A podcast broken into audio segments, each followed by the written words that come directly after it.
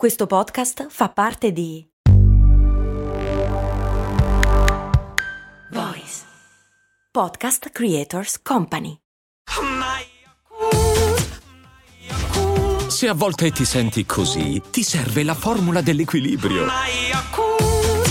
Yakult Balance, venti miliardi di probiotici L C S più la vitamina D per ossa e muscoli.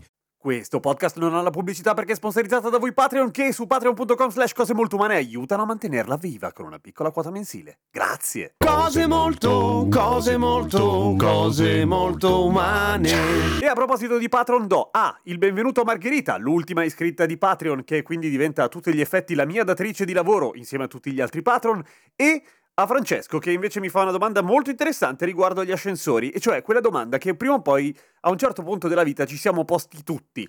Ma se l'ascensore cade con me dentro e io salto poco prima che tocchi il terreno, mi salvo? E la risposta, ahimè, è no, caro Francesco, per due ragioni. Primo, anzi forse tre, o qualcuna di più, non lo so, però la prima è che, al di là del fatto che non riusciresti mai a calcolare il momento dell'atterraggio preciso dell'ascensore per il semplice fatto che il fondo non è trasparente, ma senza lanciarmi in calcoli, eh, per cui non parlerò di numeri, anche se tu saltassi nel momento esatto in cui il pavimento dell'ascensore tocca il fondo della tromba dell'ascensore, eh, toccheresti poi il, il pavimento del succitato ascensore con la stessa velocità, come se ti buttassi da X piani. E in più la cabina dell'ascensore ti si accartoccerebbe intorno, per cui cambierebbe molto poco. Ma la cosa è questa: non ho idea di quale sia la velocità terminale di un ascensore. La velocità terminale è quella che raggiunge un corpo, non solamente umano, dico un corpo un grave, un, no, così sembra triste, un qualcosa.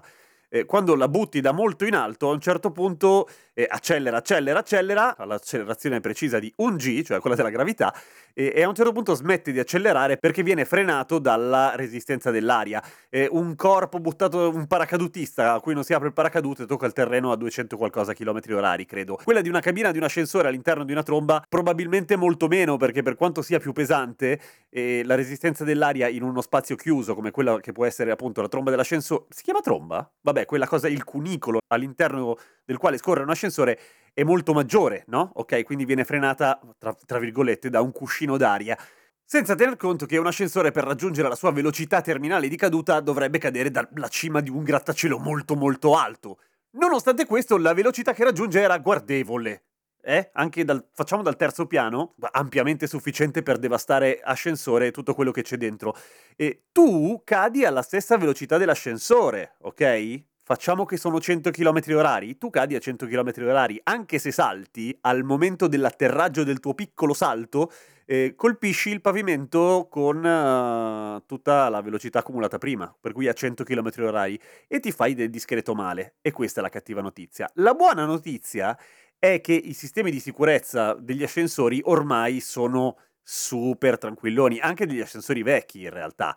Cioè, esistono non solamente le, i cavi che tengono gli ascensori sono, hanno una certa ridondanza, per cui possono tenere dei pesi molto maggiori rispetto a quelli che sono consigliati sulla famosa targhetta dell'ascensore citato dal buon Elio e Le Storie Tese, in nuvole di ieri sul nostro domani odierno, se non erro, ma vabbè. Ma non solo, l'ascensore non è che sballonzola all'interno della tromba appeso a un cavo, scorre su dei binari, e su questi binari ci sono dei freni, Eh, non solamente adesso elettronici, ma anche ai tempi meccanici, che, superata una certa velocità, eh, si attivano rallentando la caduta della cabina. Per cui tendenzialmente mi sento di dirti di stare tranquillo. Anche quando l'ascensore si ferma, prendetelo come momento di socializzazione quando siete con degli altri, oppure un momento di relativa calma e pausa forzata dal logorio della vita moderna. Tirate fuori il cellulare, dopo aver telefonato i pompieri, eh, dedicatevi sui social, fate dei selfie e fatevi compatire su una serie di piattaforme per questo piccolo incidente.